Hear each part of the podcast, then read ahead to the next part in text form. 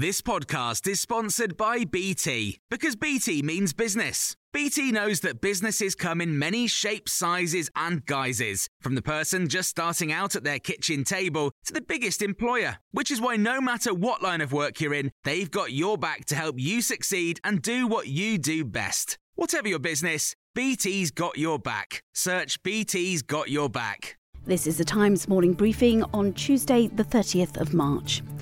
Boris Johnson has joined forces with 23 world leaders calling for a new global treaty to help the world prepare for future pandemics. In a letter printed in newspapers across the world, leaders, including President Macron of France and the German Chancellor Angela Merkel, say COVID has been a stark and painful reminder that nobody is safe until everyone is safe. They also say another pandemic or health crisis is a matter of not if but when, and a global response will be needed. Meanwhile, Lenny Henry's issued an open letter urging black Britons to take the COVID 19 vaccine. Vaccination rates among black British ethnic groups are considerably lower than among white Britons.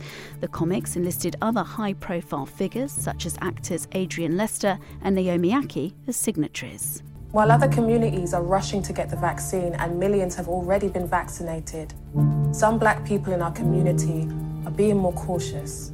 You have legitimate worries and concerns, and we hear that. We know change needs to happen and that it's hard to trust some institutions and authorities. But we're asking you to trust the facts about the vaccine from our own professors, scientists, and doctors. The jury in the trial of a US police officer accused of killing George Floyd has been told about and shown the last few minutes of his life. On the opening day, a witness for the prosecution said Mr. Floyd was slowly fading away. During the nine minutes, Derek Chauvin knelt on his neck and back. Chauvin's lawyer argued his use of force was unattractive but necessary.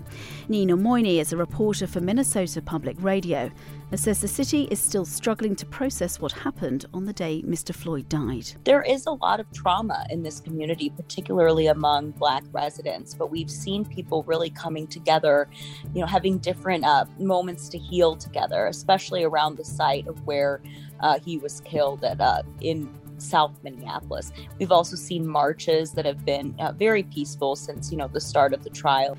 Here, in a parliamentary report, says the pandemic has left the court system in England and Wales in crisis, with a backlog of cases that will take years to clear. The Lords Constitution Committee says a decade of cuts meant the system was already struggling, and extra funding is urgently needed to prevent public confidence being undermined. And the US president's announced in just three weeks' time, 90% of adults in the country will be eligible to receive their COVID 19 vaccinations. It comes days after Joe Biden promised 200 million Americans would have their injections by the end of his first 100 days in office.